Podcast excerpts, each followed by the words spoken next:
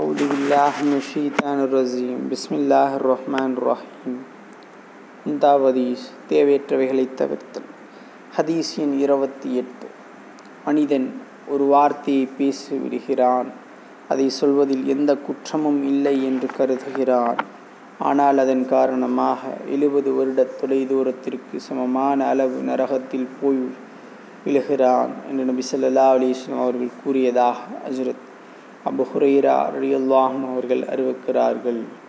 நூல் திருமதி ஹதீஸின் இருபத்தி எட்டு.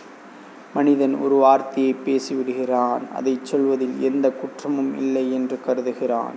ஆனால் அதன் காரணமாக எழுபது வருட தொலை தூரத்திற்கு சமமான அளவு நரகத்தில் போய் விழுகிறான். என்று நபி சொல்லா அலிஸ்லாம் அவர்கள் கூறியதாக ஹஜரத் அபு ஹுரைரா அலி அல்லாஹன் அவர்கள் அறிவிக்கிறார்கள். நூல் திருமதி